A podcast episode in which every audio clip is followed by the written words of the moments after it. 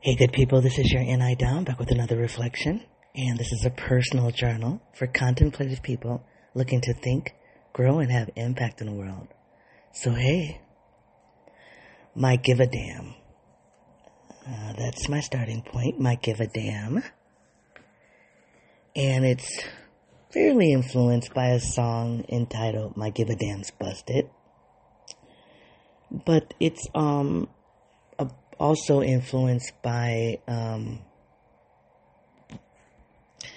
um, I think I listened to some YouTube content uh, years ago, maybe five years ago, and it was, I think, entitled "I don't have any bucks to give," and bucks is a replacement word for another word that sounds like buck, but that begins with the letter F. I don't have any more bucks to give. Or my buck account is pretty low. Um, and then it's influenced by some YouTube content. I don't know if it's a YouTube content. This might have been an article that I read at the end of last year, right around when I was out of town talking to you all at the end of December they really talked about discipline over passion. You know, those of us who are driven to be effective and impactful. It's not always about a feeling. You don't do things because you feel it. You do it because it has to get done. You, you have to be disciplined. And so I'm thinking about all of that. You know, looking for my give a damn, if you will when it's busted and I'll have a lot to offer, but I'm doing the I'm doing it anyway. So I don't want to call it I don't want to name this my give a damn is busted. I just want to say my give a damn. so hopefully at this point if you've had kids around you you will have either stopped the recording or you told them to leave the room because it's going to be that kind of reflection. so um, there's a lot that has happened this week. I do have a list of things, uh, a list of randomness um, to share with you. I just wanted to tell you my starting point is about my give a damn. Doesn't mean that this is where I'm going to stay, but it is definitely where I'm going to start, okay? All right. If you're new to this project, this is a personal journal where I process my inner and my outer worlds. I do so by using personality theory. The two theories that I use the most are the Myers-Briggs and the Enneagram. So much, so much content intake this week about those two theories. Whew, I'm excited to see what comes out of my mouth, but pushing those two systems together, the Myers-Briggs and the Enneagram, I identify as an INTJ8. I also identify as an African American woman from a lower socioeconomic background and from intergenerational trauma. I'm a trained and practicing educator and social scientist of about 30 years. Another thing that came up this week is that I should switch that around. I should stop saying education and social science first. There's a reason why I do it in that order. And I'm really thinking about flipping that. Social scientist, educator. Let's see if that comes out of my mouth in a reflection. Um, but anyway, I'm a trained and practicing educator and social scientist of about 30 years. Half of that time has been in leadership. Politically, I lean into tenets of critical race feminism, which basically means I have an intellectual sensitivity to social constructs of power, such as race, class, gender, sexuality, to name a few. Um, you guys, all of these disclaimers are really my way of saying I'm interdisciplinary.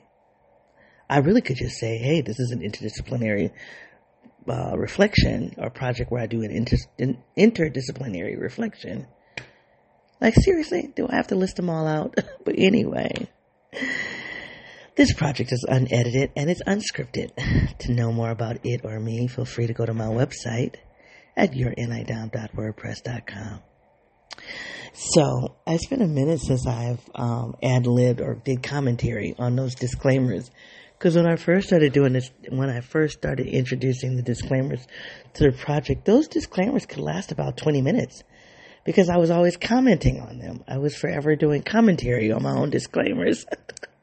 so I haven't done that in a while. Now I'm just like, let me just get this all done. I'm trying to honor my, I think he's an INTP listener who um, gave me some really meaningful advice about the timing of my disclaimers. He was not telling me something I didn't know, but it was just really, as an, as a TE user, it was just really helpful to have that external feedback. So I've been trying to keep those disclaimers to about five minutes. I mean, get them to you within the first five minutes.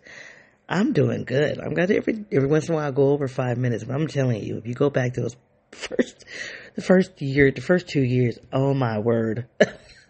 so the fact that I can give them to you consistently in under ten minutes is remarkable considering that's what um, I was not able to do that to do that in the beginning. But anyway, y'all.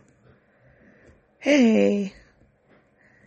I have been thinking about coming on and been trying to I didn't, I was to not come on and talk to you this week because I just have so much going on inside of me that I just feel like sitting with it. I don't really have a lot of clarity for outputting. Like, I don't feel like there's anything new to share with you all.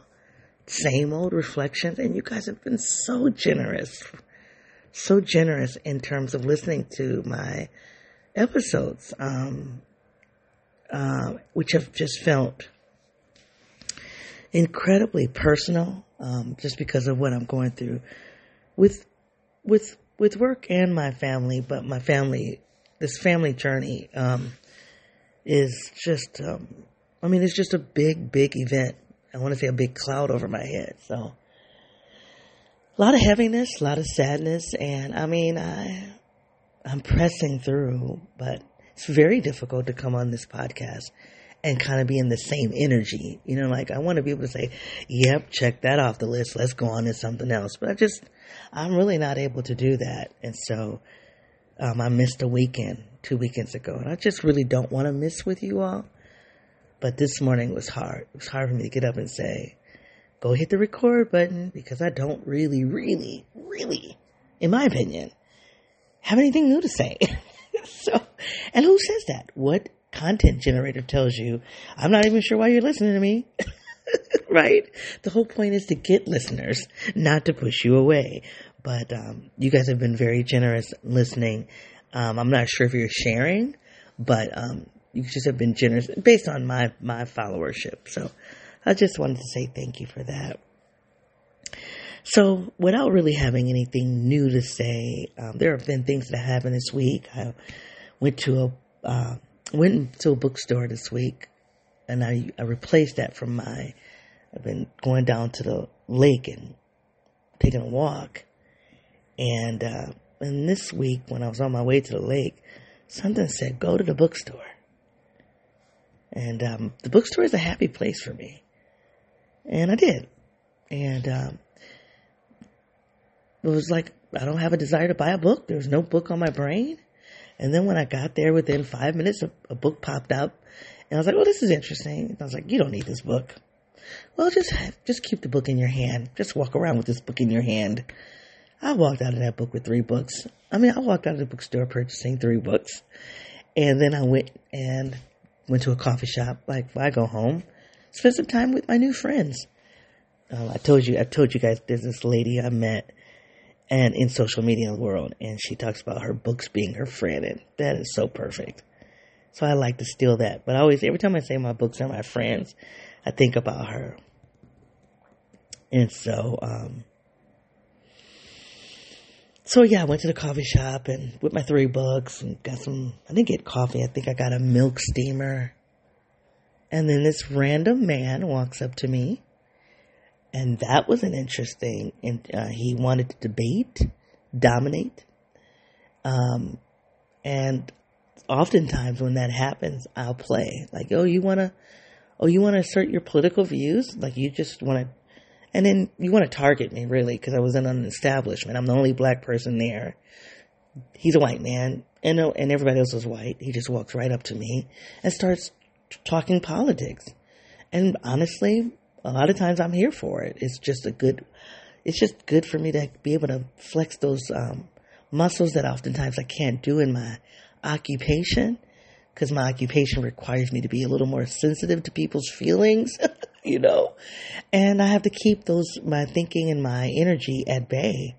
So when random white dude walks up to me and starts thinking he's going to, um, give me a set of politics, like seriously, I'm sitting at a coffee shop with my new books, my new friends, with my milk steamer and dude just walks up to me and not only does he not just not only walk up to me and starts talking to me he literally takes pulls out the chair um, at my table and sits down. And then he proceeds to tell me that white privilege white male privilege is not a thing. Oh it's not you mean to tell me privilege is not a thing the way you just uh, walked up to me and started a conversation and just decided that you could have a seat at my table? Okay, let's play. So, oftentimes I'll, I'll entertain that. And I did. I'm, I played with it a little bit. But it got to a place where it wasn't even fun anymore. He was like intellectually unsound. He wasn't even making any sense. And that part was like, oh man, at least if you're going to debate with me, give me something, like stimulate me. But what you sound like is a plum, fool. This is not worth my time. Like, I'm not developing any new muscle. I don't know about other INTJs, but if I'm going to debate with you, like, dude, I need to be able to be stimulated. You're saying nothing. So I ended up just, just whatever, backing out of it. But it was so fascinating. A young lady who was a table away from me she after a while she like she leaned in and she was a white girl and she leaned in and said are you okay? And i looked and what'd she say that for? It set him off. And i was like yeah i'm good i'm good. But i ended up leaving like let me just take my new books my new friends and leave out of here. So anyway i got some new books. And there's that. And i could unpack some of the foolishness of what he was saying. And maybe that'll come up. But so that's one event from this week. Another event from this week is um, my um, organization as we know it. The the job that I have is um, ending, but the work isn't ending, and that's a fascinating component. Like, um, the form of that organization is ending, but not the work. So, it's exciting to me, but it's a little confusing because that is going to interfere with some of my inner, my creative energy for some other work that I need to do. And so I, I would like to process that a little bit with you. Like, what to do with that. Um, just to really interrogate this idea that my work is going to take on an, a different form for next year. I am the, I am, and I'm leading that. And that's exciting. And then there's a part of me that's like, you really shouldn't be doing this. And I had a conversation with somebody yesterday who was trying to downplay it. And I'm just, I am so over people who are, I don't know if it's unimaginative or complacent or fixed. I'm not sure really, because I don't think this young lady is any of that. Although I have talked to people this week who are unimaginative, unimaginative, complacent, and fixed. I don't think this particular lady I spoke to yesterday, I don't think she's that. But there is some, there was some regulating happening. So as I was talking to her about the moving forward, she was like, you don't need to do that with them. You don't need to take and use your talents to do that with these people. You need to take your talents and go off on your own. And what was difficult about that is that I already have a space in my world that's solo. I already have a solo part of my entrepreneurship. I'm not in search of any solo project. As a matter of fact, I got about five solo projects that are pulling on me. And I don't like it.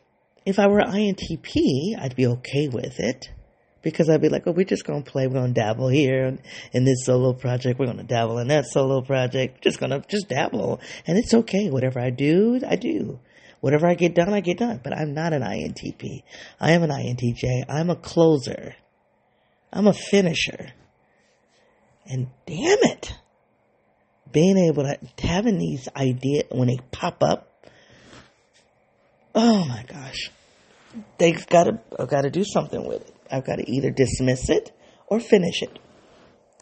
But there is no letting it linger and, and, and all of that. So um, after my, uh, I'm to bounce around again a little bit with you all. So I hope you are here for it. I'm to just bounce. Hopefully I'll come back to giving a damn because I hate when I start off and I don't even touch it again. But anyway, I'm to bounce around. So if, if I don't get any plays on this reflection, I don't know why. But anyway, um, last week I, after I did my reflection with you all, I think it was last Sunday, I was on a Zoom call with some new people talking MBTI. That's what I thought the call was about. It ended up being about something else. And then we ended up talking about it because I was like, yo, what are we doing? I thought this was about an MBTI, MBTI conversation. Okay, fine. But it ended up being interesting. So there was a guy on there who was an INTP and he was like, you know, admiring INTJs. He did a couple of things in that call. It was a really interesting, it ended up being an interesting call. I don't want to give out a lot of details to it, but because you might listen to me, you you might be one of the participants in that call. But he um, was just talking about INTPs don't have a need to close a project. Like they're they're okay with a lot of unfinished projects. And I'm like, and so, so there was a time in my history where I was, where I was like, I could read the description of an INTP and I, could, I would go, yeah, I can see me that. I, I relate to that. I relate to that. I relate to that. But I do not relate to having unfinished projects. Not at all. Not at all. Now, are there projects that haven't been finished? I guess. But each project that I've ever put my hands on it, there is some kind of closure to it. Now, there's always more that you can do as an intuitive. There's always more I can do with a project. But I think this is what is unique to INTJs. There is always something more you can do with it. But do, is it necessary? Is it necessary? Like, did I, did I do the thing? Did I hit the, did I hit the objective? Now let's move on. Uh, yeah, man, I want to linger here on that one. Because INTJs don't have to see a thing through its per, to its perfection. We do see it to its completion. And that completion is about impact. Did it do the damn thing? I'm just going to call this episode damn because this word is going to just come, keep coming up. Did it do the damn thing? Right. So I've done a number of projects where it did the damn thing. Could I go back and do more with it? Absolutely. Are there times I entertain that? Yeah. But just because I have an idea of something doesn't mean that that's my project. So I don't call a project. If I'm going to call it a project, I'm going to close it. That's a better way of saying it. Oh, that's a good distinction. An idea is not a project. So as an intuitive, I'm going to have a lot of ideas. An idea is not an, it's not a project. Therefore, when an idea becomes a project, it becomes a project that then will become completed. Thank you very much. Anyway, I don't even know why I went in that rabbit hole. so yeah, so that was one thing that came out of that conversation. Then another thing that came out of that conversation I really wanted to process with you all was and this has happened to me one other time, maybe two times. And you listening to me, you're probably going to go, mm-hmm. I've been waiting for you to say this and I down. But he kept saying, your energy is different from the, out of 10 INTJs that I've known, your energy is different. You just have different energy on you. So there there was a time when someone said that to me maybe three, three years ago. And I wasn't, I was intrigued. And I, but at the time I wasn't intrigued where I was like, uh, where I leaned into it. I just said, well, I said, I'm, I'm, I'm, you're getting the animated. There's an animated part of me. I would imagine that that's what you're picking up on. That's, you know, I can, I know how to be animated. And there is a part of me when I'm in new spaces where I have learned to do that as a way of navigating the newness of the space. I can become more animated.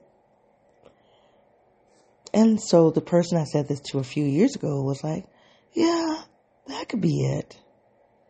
So that's intriguing to me. So now I'm secure enough. I don't know if that I wasn't secure then, but I think I was just preoccupied. So when the dude said this to me last week, I was both, I wasn't preoccupied and I was secure. I was like, well, what do you think it means? These are people who studied MBTI. What do you think it means? Do you think I'm not an INTJ? Let's play. Again, let's play, dude. and I'm not saying that to him because I don't think he was being entitled. I don't think that at all. Like the dude that walked up to me at the rest at the coffee shop. But I was like, let's play. What do you, if you don't think him, if you're saying I'm coming across different, what do you think I am? Which, what do you think I am? And each time I said that, he was like, I said, I don't think, he said, he, he wouldn't, he wouldn't play. He wouldn't offer a different type. He would just go and say, you, you it might be your training, is your, edu- your years of education and your, your occupation, which is, which is what I think it is. And I also think it's the eight variant that I'm a type 8. And I think it's, I want to say it's a stereotype, but if he says that he's met 10 INTJs and I'm different from all of them, I would say that most INTJs are fives. You might get some that are ones. I'm an eight. And I'm a, when I flap my wings, because I got that expression from this, um, um, introvert off the internet. I don't know what his type was but I know he he called him an introverted. He was an introverted eight. Most people who look at the type eight in the enneagram, we get a, that eight gets assumed to be extroverted. And so I was looking for some content one day about the introverted eight. And he came up. By the way, I have a YouTube response to him. So if you want to know who I'm talking about, go to my YouTube channel. I did a video response to him because it was really good. But anyway, in that in his content, he, content in the Enneagram, he talks about flapping your wings because with each numbers, you have each number in the Enneagram, any, oh my goodness, I'm struggling. Let's start over. In each number in the Enneagram, there were a lot of vowels in that. Each number in the Enneagram. If the, um, if the Enneagram is a circle, each number is, um, is uh, linked to a number on the side, which is called a wing. So as an eight, I have a wing nine and I a wing seven. Eight is in the, in the middle of the numbers seven and nine. You guys get the point. Most of the time, I identify as the eight wing seven. But there, there was a time I tested eight wing nine. Okay. But I like this dude for saying, you flap your wings right? Sometimes I'm going to be 8 7. Sometimes I'm going to be 8 9. This is what I love about the Enneagram. It's not as fixed as the Myers Briggs. The Myers Briggs, you have a type, that's it. That's it. And that's fine. But I love the Enneagram. And actually, oh my gosh, I'm all over the place in this reflection. Because I want to tell you about a book that I, one of the books that I got which is influenced, it was about two books on the Enneagram, by the way. Two of the three books were about the Enneagram. So I must have this fascination because I have only one book in my house for the Myers Briggs. And Myers Briggs is the type that is the theory that I lean into the most. Yet I now have three, nope, I actually have four books. I don't know where one of them is. I didn't like this. The first book I ever got on the Enneagram, I didn't like it. But I didn't throw it away. I don't know where it's at. Maybe I got, maybe, maybe I lost it. But anyway, I have purchased four books now on the Enneagram. But because I'm apparently I'm spiraling in this conversation. so I don't know. Anyway, just scaling back. So eight wing seven, but even there are INTJ sevens out there. And sevens are playful. They don't like to deal with things that are serious.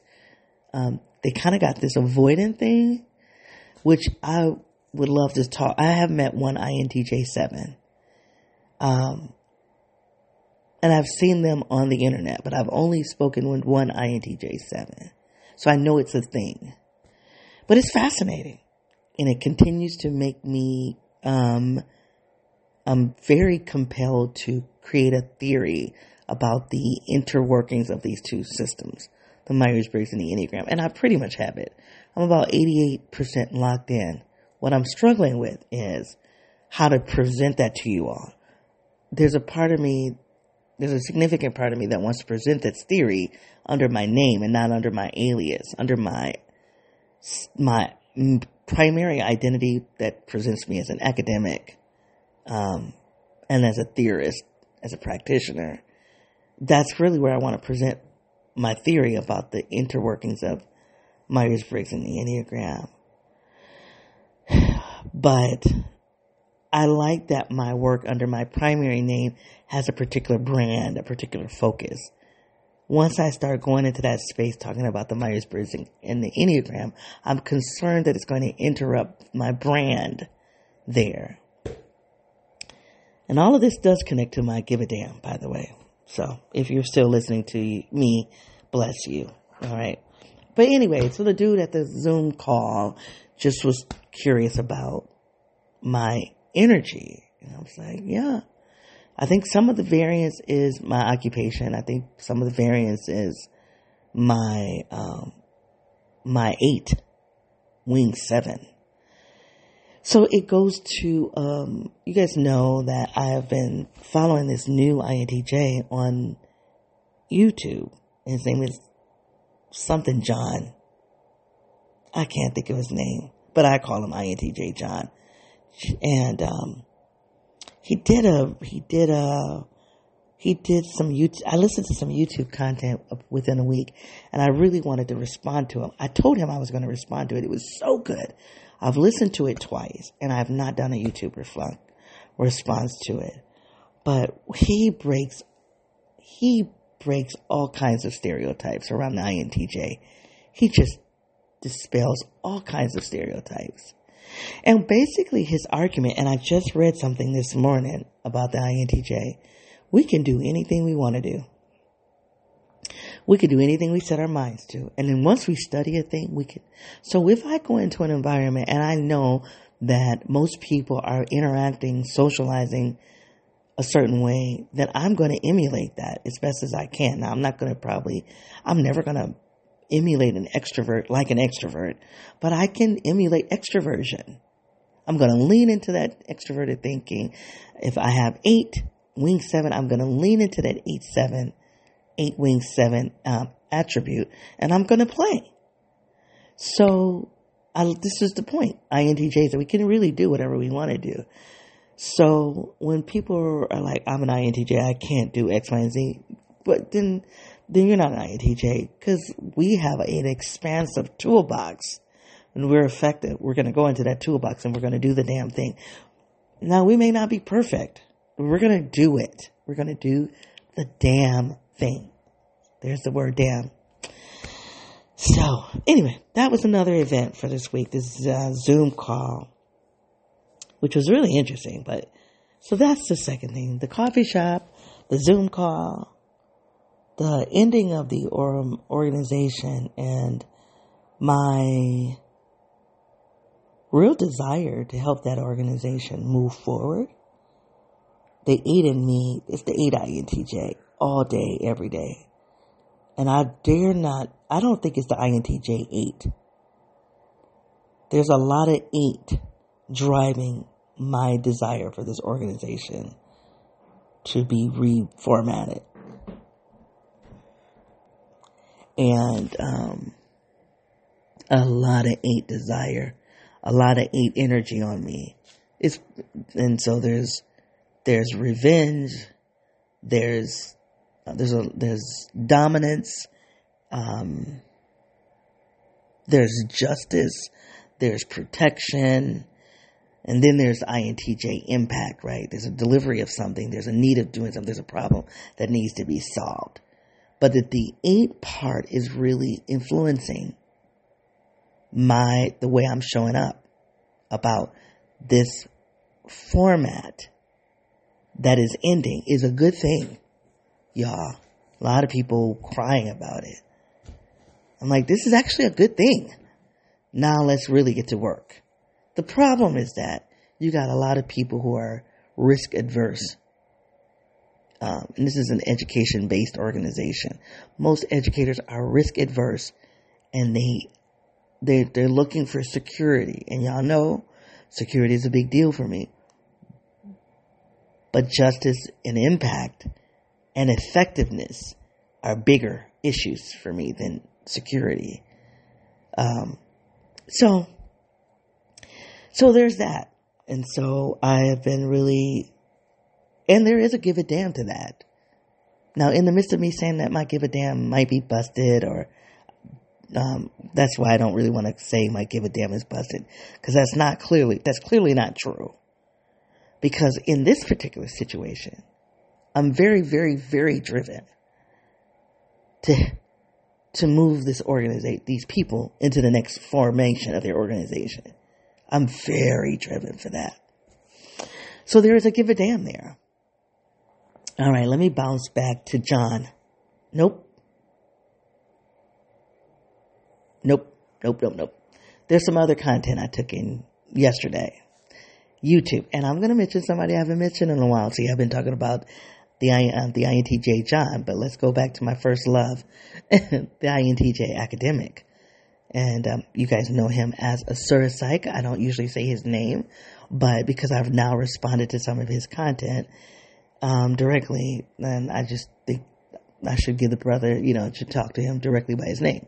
I like to call him the INTJ academic, but he is Chris or Asura Psych. Fine, fine, fine, fine. so anyway, um, he was interviewed by another INTJ. I've never met him. His name is Solomon. And apparently he has a channel. And he's black. Now, I think, I don't know where he falls in the diaspora of being black, but that's amazing. And I want to, somebody put in a comment section about, um, uh, the INTJ academics hair type and he and they called it type for hair. That's a comp. Typing the the texture of the hair is a conversation that happens in black circles, and so when I saw that black comment about the texture of his hair in this typology world, I was like, oh, you know, like two of my worlds coming together. And so I was like, yes, I've noticed the texture of his hair. You don't see it when he cuts it low, but when he lets his hair grow out, you see it. And then I was like, oh, we have just objectified this man's hair. but he's never talked about his ethnicity. So I always say, you don't know if he's white, but he's white presenting, um, or white passing, if you will. And that's another set of politics that really isn't my business to talk about. But um, I was just really excited when this young lady was like, can we talk about that type 4 hair he has? I was so delighted by that comment just because it was two worlds coming together, two of my passion points coming together. I'm like, I know. Anyway, so, uh, uh, my, uh, the INTJ academic, if you're listening to me and this is offensive to you, say it. Let's do it. And then I, let's confront it. Okay. I don't mean to be offensive, but if it is offensive, let's confront it and then move on. Um, but yeah, so he was the um, INTJ academic was being um, interviewed um, by this guy, um, INTJ. Um, his name is Solomon, and um, it was really good content. And I have since recorded a YouTube response, and now I want to delete it. I may upload it. It was just all over. It was just like I was just going through like a lot of comments that a lot of points they made. I was like, oh, and they said this, and here's my opinion about that, and you know, and so it was it's blah if you ask me, but it's recorded. I might as well just share it with you all. Okay, I might do that. Okay, but anyway, in this conversation, they, I think it was the INTJ academic, I think he made this point about the inferior SE. So good.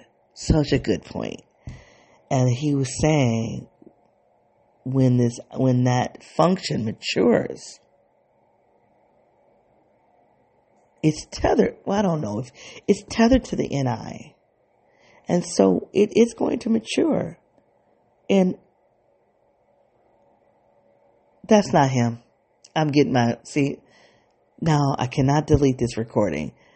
That's not it. I can't edit it. Okay. I'm getting these two men. Um, it just, it, it just hit me.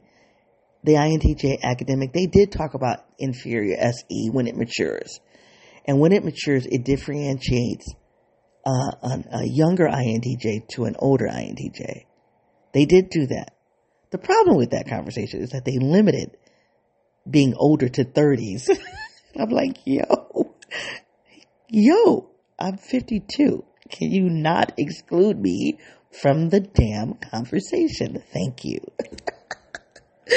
but anyway, it was funny because every time they would talk about younger and older, they would just center in this 30, in like 30s.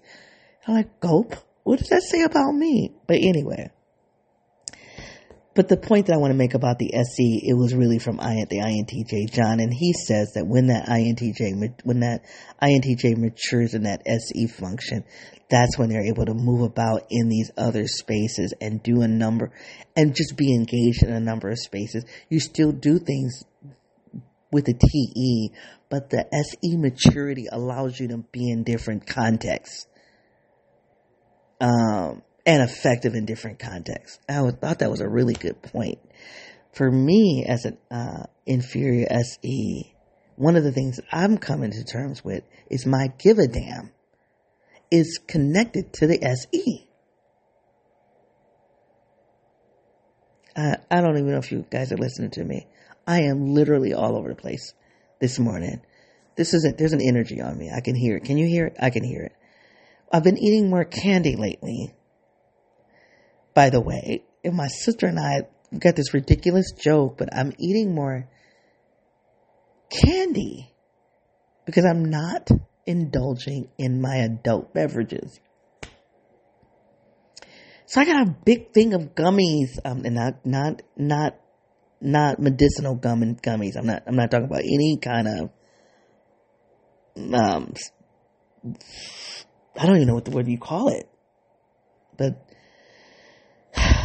that came up this week, by the way. The person that, that's in my family that's really struggling, um, and they've been diagnosed with cancer, took some gummies and had a reaction to the gummies. And I had to jump out of the bed at one in the morning, or maybe 12, but I didn't get back to bed until two had to jump out of the bed and go get this individual because this individual is having a reaction to those gummies and they had to call the paramedics. I then didn't want to tell the paramedics that the individual had consumed the gummies. So in our state, you can you can buy these. Um, I don't even know this. This is not my world. CBD so I guess in marijuana, there are two ingredients. TCH and CBD, I'm not sure. If you're listening to me and you know what I'm, this is about, please correct me because I don't know what the hell I'm talking about. Here's what I do know, or this is what I've been told that in marijuana, there are two types of ingredients. And I know that they have these dispensaries in my state because marijuana has not been legalized. And you can go to a dispensary and get some stuff, CBD stuff that, excuse me, where it takes out the part that's illegal. Anyway, so that's what I thought she took. But then when I read the package, I'm like, I need to do some research because I don't know what the, I don't know. But anyway, I had to get up out of my bed in the middle of the night to go get this individual because they were having a reaction. You guys, if that individual heard me say this on this podcast, ah, that individual will be so upset. And I know last week I told you I'm getting close to telling you who that individual is. And I am. I am. I am. I'm getting better, but still not ready to do it. But I know it's coming. I'm going to try to hold on as long as I possibly can, though. But anyway, I'm not taking those kind of gummies. These are like uh, Jolly Rancher gummies. And so I've been chewing on them a lot. And they give me sugar, and then can you hear it? The energy is on me. So I'm like looping, like, oh, and another thing, let's talk about this, let's talk about that. oh my gosh, you guys. Okay, let's get back. Let's let's get focused. Might give a damn. So, but I do think the SE um, is connected to my give a damn, or my give a damn is connected to my SE, because my NI is connected to my SE. Think about it. The NI SE is on an axis. The NI is ahead. The, the SE is the tail. And by the way, I'm trusting you know what the heck I'm talking about when I say N I S E T E, right? This is a M I. I've never, I don't even do that disclaimer anymore. I used to do the disclaimer. Hey, if you don't know Myers Briggs, you better go and do your own homework because I'm not getting ready to explain it to you. Um, but it is NI, introverted intuition. SE is extroverted sensing, and that's on it. There are uh, those are two cognitive functions that share an axis. They are actually linked together oftentimes when we talk about NI, we don't talk about SE, but they are connected. The SE feeds, the SE pulls in the data, the sensory data. The NI is now organizing it into patterns and making meaning of it. I think those are the two things that I would say about NI. Although there are people who argue that the NI does not organize it. The NI doesn't organize the NI pulls in the data. And I don't know if I agree with that. I think the SE pulls it in, or the SE is experiencing the data. SE has is experiencing the sensory data. And so the NI makes meaning of it, making meaning of it, organizing it. Maybe the NI brings it in further into consciousness or deep into consciousness and unconsciousness. I'm not sure. But that SE is what bring is what captures the data, the uh, sensory data. Then the NI goes and makes other kind of meaning of it, and actually makes new data. It makes new data. It makes speculative data. It it creates speculative uh, data linkages, patterns, and that becomes additional data. It's in so anyway. I think the NI organizes, um, and then it it organizes it establishes patterns and it makes meaning. It adds meaning to it. That's what I think. Anyway. So my, I'm finding, I'm thinking as I was listening to the um, INTJ Jon and maybe the INTJ academic with his new, with the new guy Solomon, maybe the NI um, not maybe, I've said this before.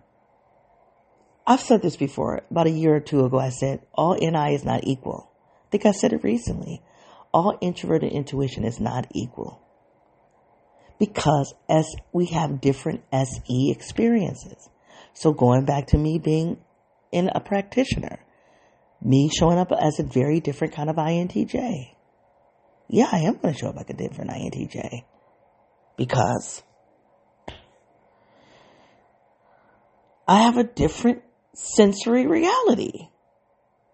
And my sensory reality is I'm a trained and practicing educator and social scientist. I have literally been practicing for about 30 years almost in leadership. That's given me a different set of skills, a different set of knowledge sets, different types of experiences, different types of um, values um, in terms of how I'm going to show up in the world and what problems I'm going to try to solve and all of that. And so I just think the NI SE axis is, is important. And over the past few years, I've just been really, just really compelled by what dominates my thinking in terms of problem solving. So I'm an INTJ. I am a problem solver, true and true. That is something that just will never be taken from me. And I'm an unconventional problem solver. So I'm not going to solve a thing the way other people will. So, which this is, this is partially my dilemma in terms of working in industry as a leader. I'm really, I'm, you guys, I got on this, re, this reflection. I might have to do another, um, I might have to do another reflection because there are some things I really did want to share about like leadership. Cause I talk about, I just said, you know, I've, I've really been challenged by this notion of, can I do a job and not be the leader? It's very difficult. It's very difficult for me to be in a job and I'm not the leader. You guys have witnessed this. This is something you've been able to see. If you you go back, this project is almost three years old. Fine. What I'm realizing now, which I knew it, which I knew it, I intuited it, but now I have SE experience to verify it. I and I knew this, and now it's SE verified. I I intuited years ago, years ago, when I I came into leadership by way of entrepreneurship. By the way, my leadership as a educator, social scientist, was by way of my entrepreneurship. Once I stopped doing that and I had to go back into the world of work, I didn't want to go in as a leader because I was like, what are you going to do? You're, you're going to go into and have to be the leader of someone else's vision. You're going to be a middle manager. That's not a real leadership position. So I avoided those leadership positions. I took myself back to the classroom. I love teaching, fine. Well, what I realized is when I went back into the classroom, it was very difficult for me to have some a, a quote unquote leader come into my classroom and tell me how I'm supposed to teach. That's just not going to happen. So what I was doing then was battling leadership. Okay. The universe has put me in a situation over the last year and a half where I'm now back in leadership, but I'm not really, I'm not back in entrepreneurial leadership. I'm in what's, what I'm going to call industry leadership. I'm a leader in the, in, oh, that's not, that's not, I don't want to call it industry. I'm in employment based leadership. I'm in employment based leadership, which is different from entrepreneurial leadership. And in my opinion, it's not real leadership. Because in employment based leadership, I have to lead based on what somebody else has told me is the desired solution, the desired destination. And I'm leading other people to the destination that somebody else sees. That doesn't make sense to me.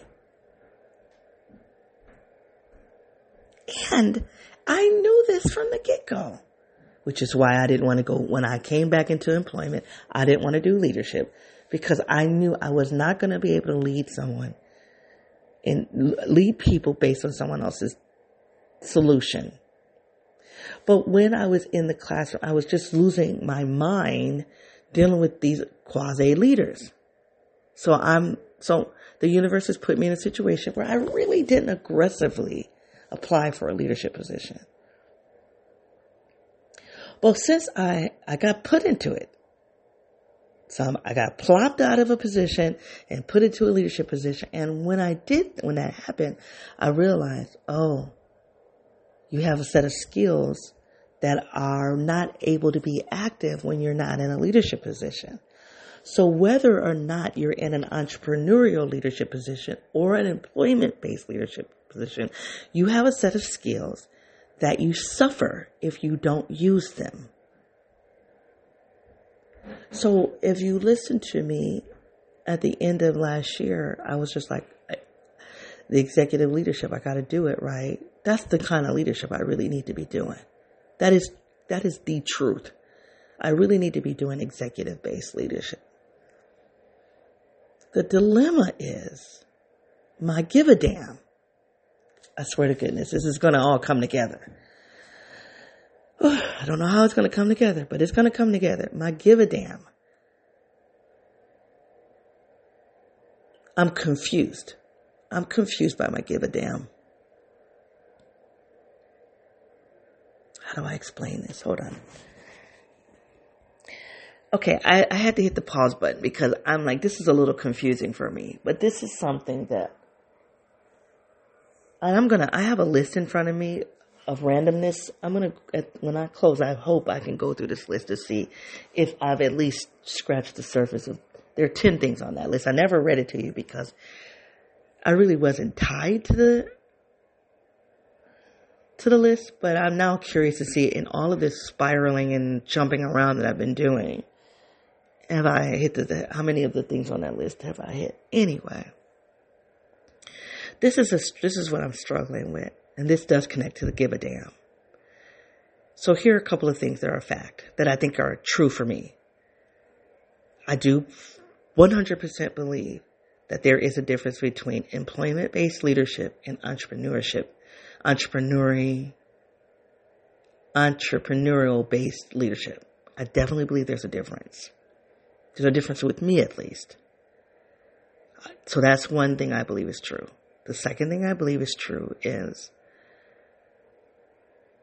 whether I'm in entrepreneurship or employment based leadership, there are a set of skills that I have that I must must have a relationship with when I'm working.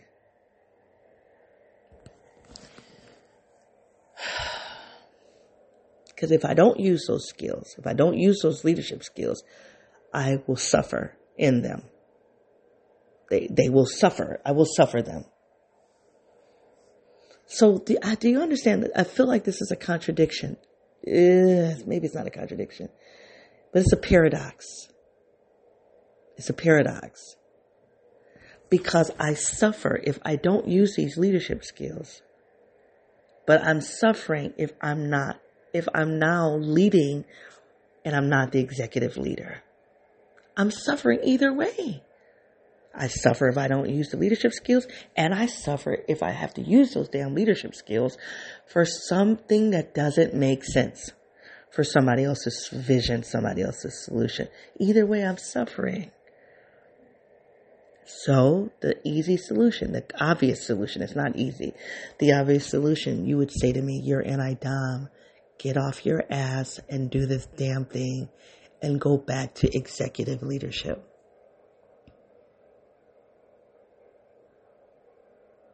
And that makes sense to me. And I don't feel like, I don't feel like I'm struggling with that. But I am. Or am I? So I said at the end of last year, at the end of season five, Go and check out those episodes. I did one called The Executive Leader. I think I called it The Executive. Then I did one called The Totem, Totem Living. I think I did one.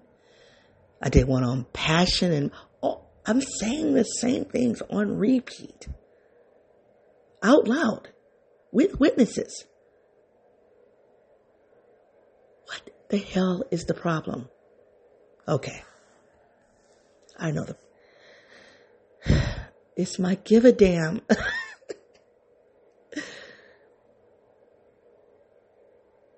my give a damn isn't about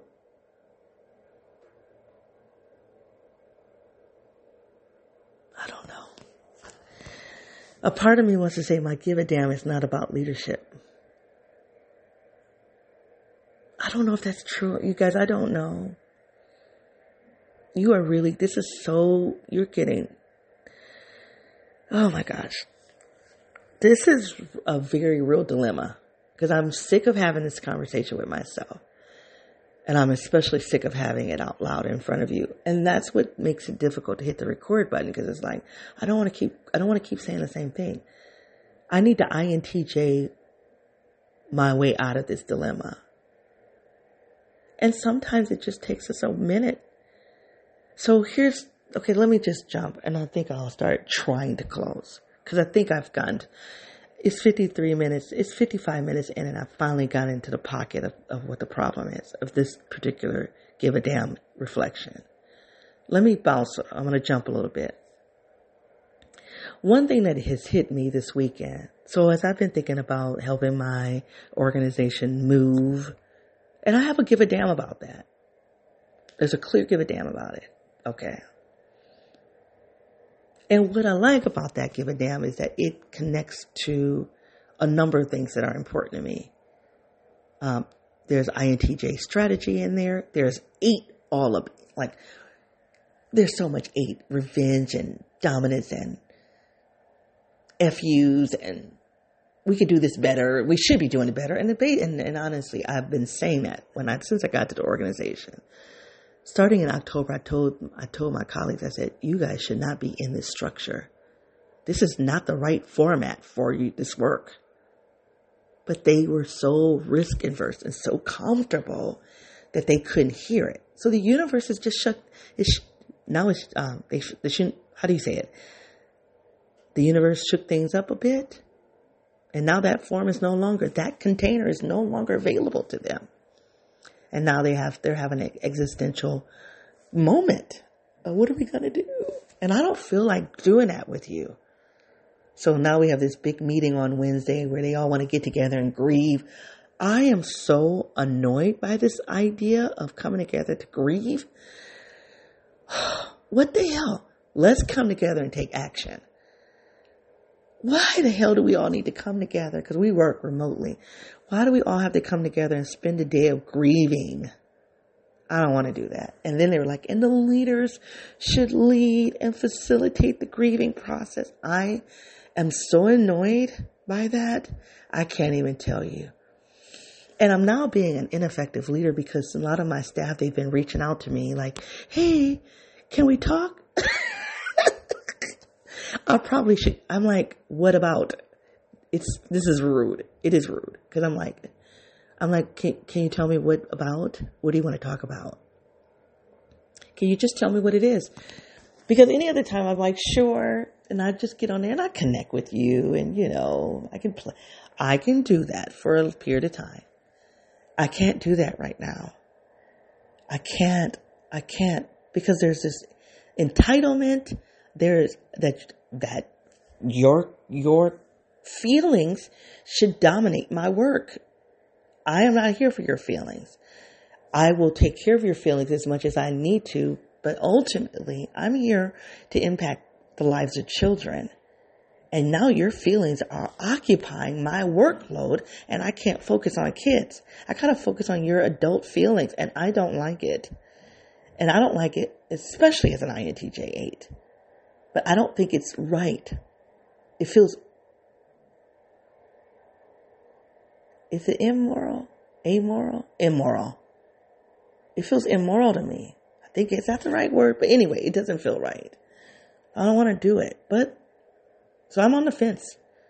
I don't know. I don't really even know. I'm like, do I take a vacation day? Then I'm like, that's going to be a bad leader if I don't, because they, they're going to do it. Because I ha- I was outvoted, and that's a I got to be a team player the other leaders, the other administrators decided that they were going to do this meeting this one day where everybody's going to come together and grieve. So I had, so we're basically, we, we've, we've structured the day. So we've structured another day. We put another day on the calendar for them to grieve so that when we get together, we're not really grieving, but I already know what's going to happen. Mark my words. That's going to be a full day of feeling it's going to be a feeling, and I'm going to curse. Um, so I'm going to say a, a heavy hitting word. So you're seriously, you got a kid around. You just take, you do your job as a parent or a caregiver or whatever. But I know that that's going to be a full day of feeling fuck fest. A feeling fuck fest day. I already know it. Ugh. And so the part of me that as a leader and I feel like I'm responsible, I feel like I should be there. Then there's another part of me that says there are two other leaders that are there. Let them do it. They have FE. They are FE driven. I am not. I'm not going to give those people what they want. I'm going to be like, yo, let's, let's go into action. That's what I want to do. And I was told that that's harmful for them to talk about taking action when they need to grieve. And I'm like, oh my God. And I get it on one hand. I actually do get it. That's your reality. You need to grieve, but it's not my reality. And I don't feel like it's my leadership. I don't get into leadership for this. Anyway, you guys, I just went into a rabbit hole because that is just annoying to me. Can you hear it? It's annoying. But anyway. Oh my God. I don't even know where I want to get back to. So I don't, I think I was just talking about like I'm driven to move forward. And that is exciting to me to do that work. That's got INTJness in it. It's got eight in it. It's got, I'm excited about that. So there is, um, a give a damn there. But I also am doing some other give a damn things that I don't talk about. My writing is a give, give a damn project. I write you all. So, because I went to the bookstore this week, believe it or not, all of this is coming together in this really crazy way. But anyway, I went to the bookstore this week. I told you that already. I bought two books. Two of those books were about the Enneagram. One of the Enneagram books was really a, I bought it not because it was about the Enneagram. I bought it because it was a collection of poetry and essays, poems and essays, and the way this person gave context to the poems. They used the Enneagram to give context to the poems and the essays. So I'm looking at this book and I'm like, dude, I could do this. And not because I have all these poems and essays that I haven't published because I don't publish my poems. I publish my academic writings. I don't pub, and then five years ago I started publishing personal essays but they still have a academic undertone. But I have I don't really publish publish my poetry because I write poems when I'm crying. Poems have always been a way for me to grieve. So my poems have always been deeply, deeply sad. Deeply sad. Like, what are you going to publish those for? But a few years ago, somebody told me that I should publish them because there are people who need that, right? Some people need to read it like I needed to write it. It was a really good advice. So I do want to publish these poems. So I'm looking at this Enneagram book where it's all a collection of poetry and essays. I'm like, oh, well, I never would have thought I would have put my poems in the in the context of the Enneagram. I would think I would put it in the context of the Myers Briggs. But either way, it's a fascinating idea. I bought the book. So the book has just been like a model, a template for me. I'm not going to duplicate the book, but it's just been like, huh, so anyway, what I've been doing over the past few days is I've been um, uh, putting all of my titles in a spreadsheet. So I started this before, but anyway, I'm not going to go down there. I'm not going to go into a rabbit hole of how I've compiled all my essays, but the last few days, I've taken all of my writings, and not my academic pieces. So that's another piece. I didn't add those. I added all of my essays and my poems all of my essays and my poems, not my articles, but my essays and my poems, and I put them in the spreadsheet. I have 216 pieces, y'all. 216 pieces that are sitting on the hard drive. Doing what? Collecting dust. Maybe 25% of those pieces have been published on a blog. But they're still on a blog somewhere. They still could be published in a book. So that's what I want to do, right? Okay. But let's take that aside. Take aside the publishing piece of it. I write. I write so much I don't even think about it. So that means I give a damn. I give a damn about writing. Now, I don't think about it as writing. I think about it as expression. I give a damn about getting stuff out of my head, right? I have to analyze. I give a damn about analyzing. So I analyzed through my writing. And in the last three years, I started podcasting. Well, really, in the last five years, I've started podcasting. And then I analyzed by way of podcasting. Podcast number one, under my primary name, and then podcast, podcast number two, where I'm here as your NI Dom. It's, an, it's analyzing my feelings and my thinking. All right. So there's a give a damn about analysis. So I can't say I don't, I can't say my give a damn is busted. I can't say that. There's a song, if I didn't tell you that, that give a damn is busted is based on a song, I really wanted to give you the lyrics, but I, damn, I do need to start closing. But the song, let me give you a little bit of the song. Let's hold on a second. The chorus is, I'm not going to re- give you the whole song right now, but the chorus is, I really want to care. I want to feel something. Let me dig a little deeper. Nah, sorry, nothing.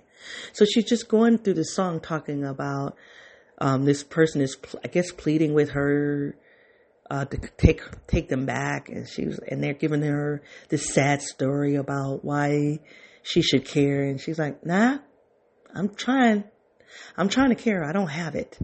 You know, you kind of burnt that out, and I think about that about, I think about that in in terms of things I've cared about in the past.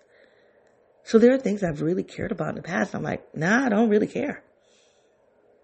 I don't care. So that's what makes me want to say, my give a damn is busted, but it's not. Because like I said, hear about this work situation. I gotta get, I gotta give a damn on that. You look at my writings and my expression, my analysis. So let's just say my writing, I have a give a damn on that. And then let's talk about podcasting. So my podcast number one, I don't do a lot with just because it's scripted and, and I don't yet know how to it's it's scripted, and I like that because there's an academic tone to it that um, I want to preserve. I like the academic tone to it, and that is I script it out. Now, do I have to write it word for word? No, but it is more scripted. Um, then I don't script this project out. And then I like what I do with this project. I like the freestyling nature of it, even though I'm all over the place. I, and I have about five people who listen. I got a little bit more than five people, but my podcast number one, I have a nice following, a respectable following. It puts me in the above, I mean, not now because I haven't been producing there, but I was in the above average podcasting. There's a mark, there's a number that you have to hit to be considered. Like most podcasts fall underneath this number of views. My my episodes were above that.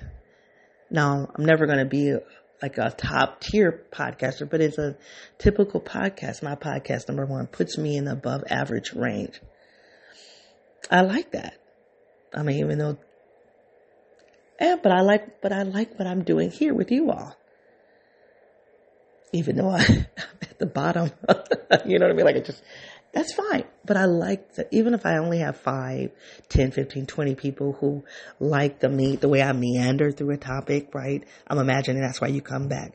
That you like the way I meander. Maybe you like the way I'm, I'm interdisciplinary. Maybe you like the way I apply the application of Myers-Briggs or maybe you like the way I go back and forth between Myers-Briggs and the Enneagram. Maybe you're just here for the drama of my life, right? Maybe you're here because you are a leader too, and you are just listening to my me process leadership, right? So, but those are different reasons for coming to this project, and because there are different reasons, it's not a single niche, niche, niche, whatever. I don't, I don't, I don't attempt to grow this project like that in terms of followership, but I give a damn about it. I care about this project. I care about you right? So there's a give damn, and there's analysis. There's a different type of uh, analysis. I'm more or less analyzing my feelings, but there, are, lately I've been, but there are, mm, when I started this project, I was really, really analyzing my abstract thoughts. That's really where I want to get back to. But I'm going through some intensity with all of these people passing in my life and the job shifting that there's just a lot of feelings that I'm having and I don't like it, so I have to then analyze it, and that's what you've been getting, okay? But I would prefer to just analyze this abstraction, these abstract thoughts. Like I got this abstract thought that's been popping up about reality, what is considered real and what isn't real, and it's, I want to spend some time in that, but anyway, so there's clearly a give a damn that I have. Clearly. My my give a damn is busted about some things that I gave a damn about years ago. Okay, I'm I'm gonna wrap it up here. I think I got it.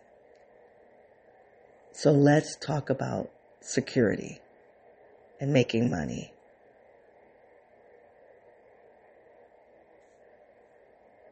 I don't really want my give a damn into I don't want my give a damn intertangled intertangled I'm just, I just combined two words, intertwined with entangled. I said intertangled. Oh my goodness. I don't want my give a damn and my money maker interwoven. I don't. I don't. I don't know why. And I keep waiting.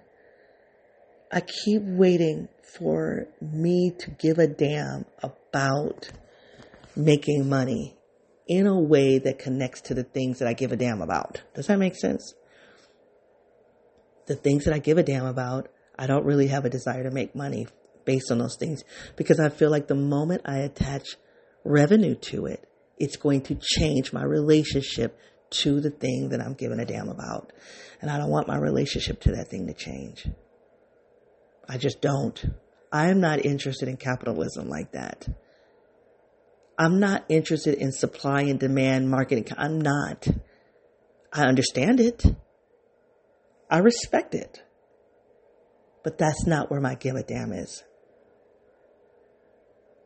So, but the things I do give a damn about does not have a financial component attached to it.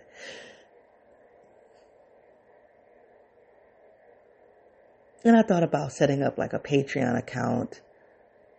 So, but I just don't want to do it. Will I have to do that someday? Maybe. But honestly, I don't want to do it. I can feel weepy right now.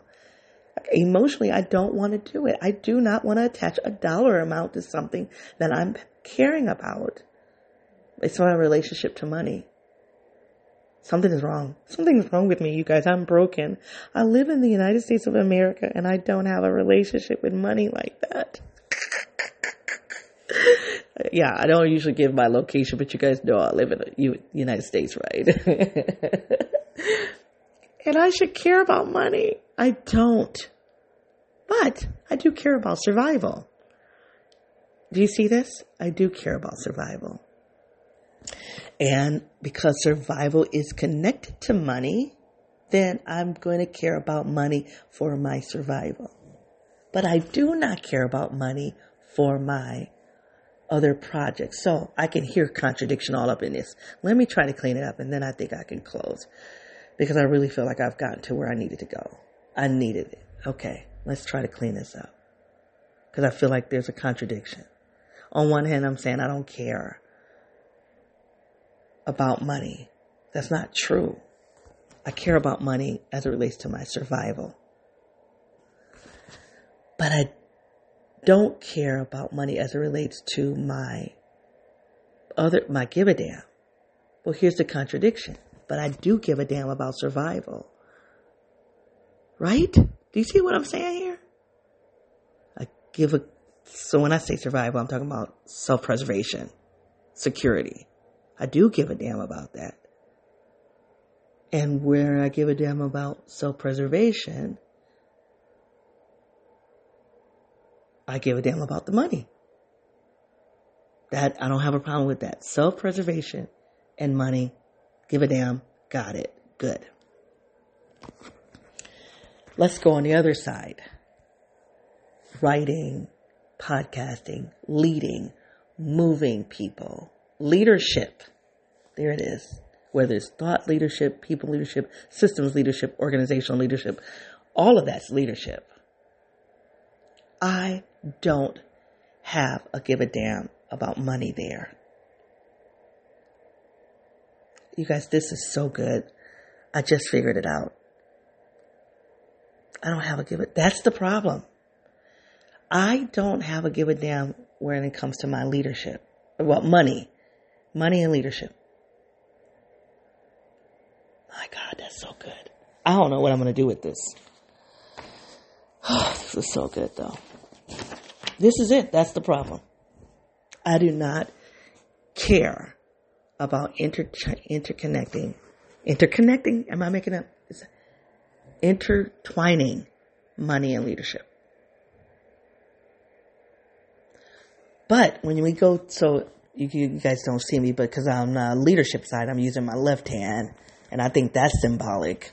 And then on the um, survival side, I'm using my right hand, symbolic. I'm to have to go look up the symbolism of right and left to see if there's a reason why I chose my right hand and my left handed as those designations. But on the right side, I'm waving my hand saying, I give a damn about security and money. On the left side, I'm like, I don't give a damn about leadership and money.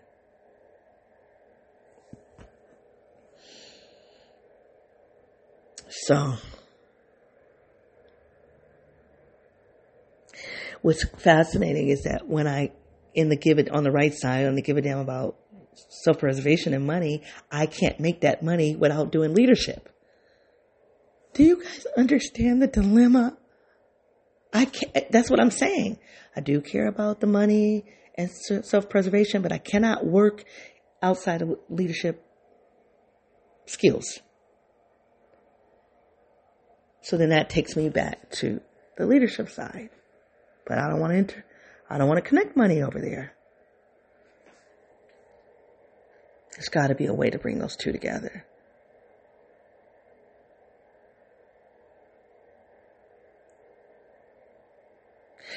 And uh, to a point where I'm like, when I bring, when I find the solution, because I feel like I do have a couple of ideas that are solutions, but they don't bring in the money right away. And this is where I've been, and I, I promise I'm closing here. This is where I have been spiraling probably for three years. Because there is something that would bring in the leadership, the give a damn, and the money, but it's going to take a minute. So then do it. All right. But while I'm, but, but I have to, I have to survive. I gotta have those, that big bundle of toilet paper. I gotta pay my my I'm renting right now and I gotta eat, I gotta take care of my dogs, you know. So in the meantime, I have to work. And then that work, since that working, it just puts me in a spiral. So one of the things I wanted to do, you guys know I wanted to buy a house. And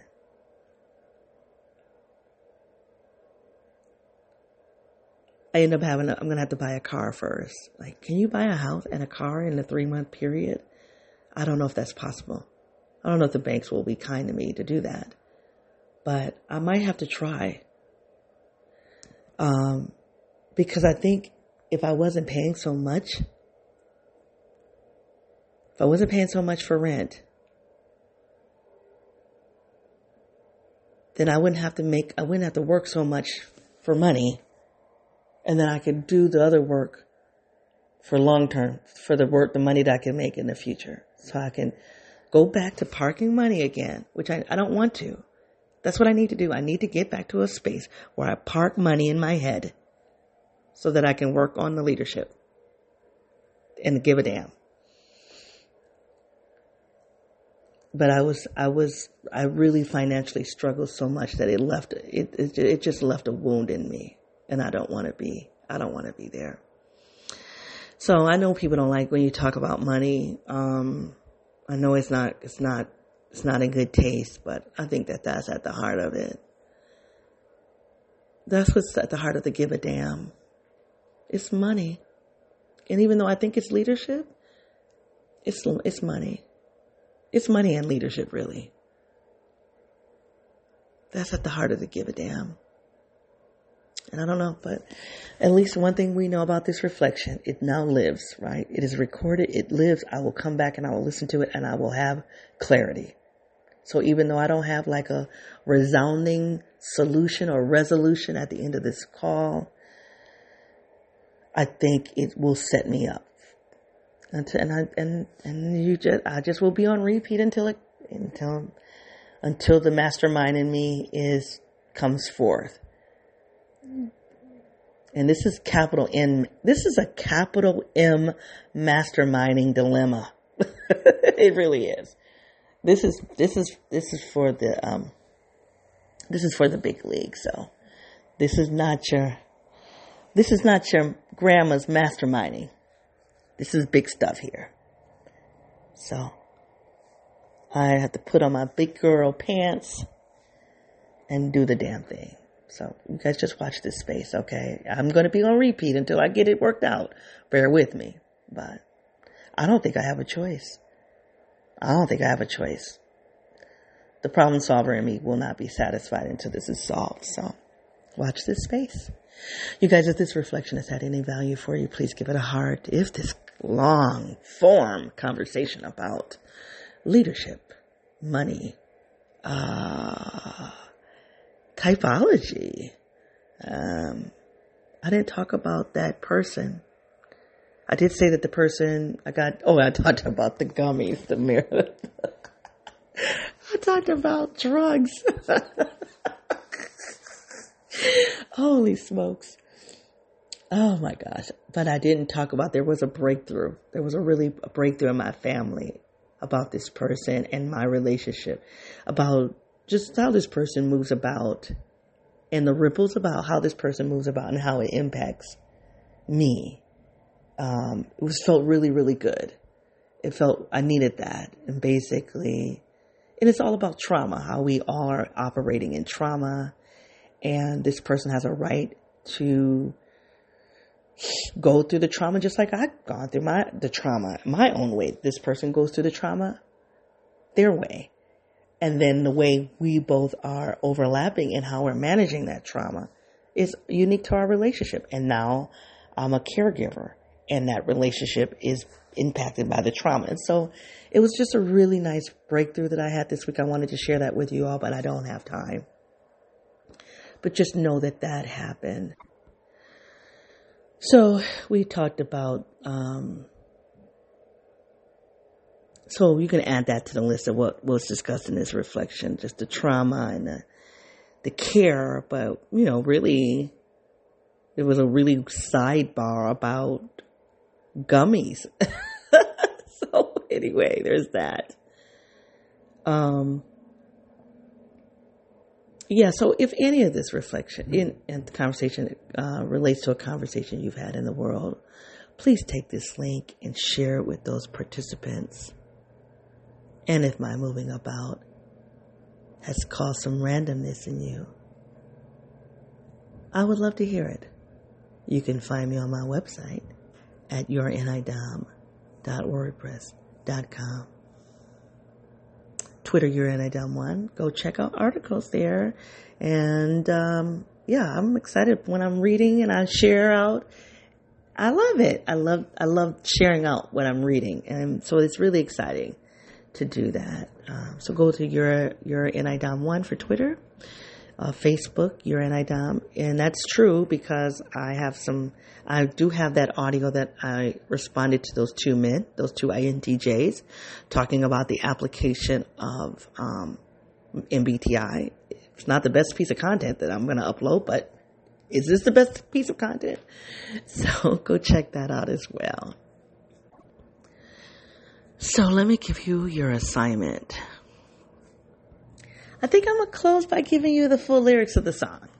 Now that I have worked through my problems, let me give you something to think about for you. Um, so the song is entitled My Give a Damn's Busted. Well, you filled up my head with so many lines, twisted my heart till something snapped inside. I'd like to give it one more try, but my give a damn's busted. You can crawl back home, say you were wrong, stand out in the yard and cry all night long. Go ahead and water the lawn. My give a damn's busted. I really want to care. I really want to feel something. Let me dig a little deeper. No, sorry, nothing. You can say you've got, you can say you've got issues. You can say that you're a victim. It's all your parents' fault. I mean, after all, you didn't pick them. Maybe somebody else has got time to listen. My damn, dang it, my give a damn's busted. Well, your therapist says it was all a mistake, a product of the Prozac and your codependent ways. So who's your enabler these days? My give a damn's busted. I really want to care. I really, I want to feel something. Let me dig a little deeper. No, still nothing. It's a desperate situation. No tell you, no telling what you'll do. If I don't forgive you, you say your life is through. Come on, give me something I can use. Might give a damn busted. Um, so it's a really nice song, like I said before, where somebody is making a case about like, why should you take me back? And this lady is like, like no, No, I just I don't really care. I just don't care. So I want to uh, have you. I want to close by having you think about what is your give a damn. What is your give a damn? And it would be really fascinating for you to think about when your give a damn was busted and when it's not. Because that's what my reflection has been about today. The place where I do give a damn and the place where I don't give a damn. And it was interwoven. And it's just been, uh, that's been tough. And so I, I needed this, I needed this breakthrough. And I want, I want you to have a breakthrough if this, if it, if it would benefit you. Think about a time when you had the the swirl of giving a damn and not giving a damn.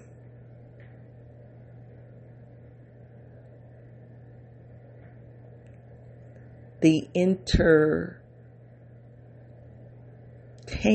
the the entanglement of giving a damn and not giving a damn.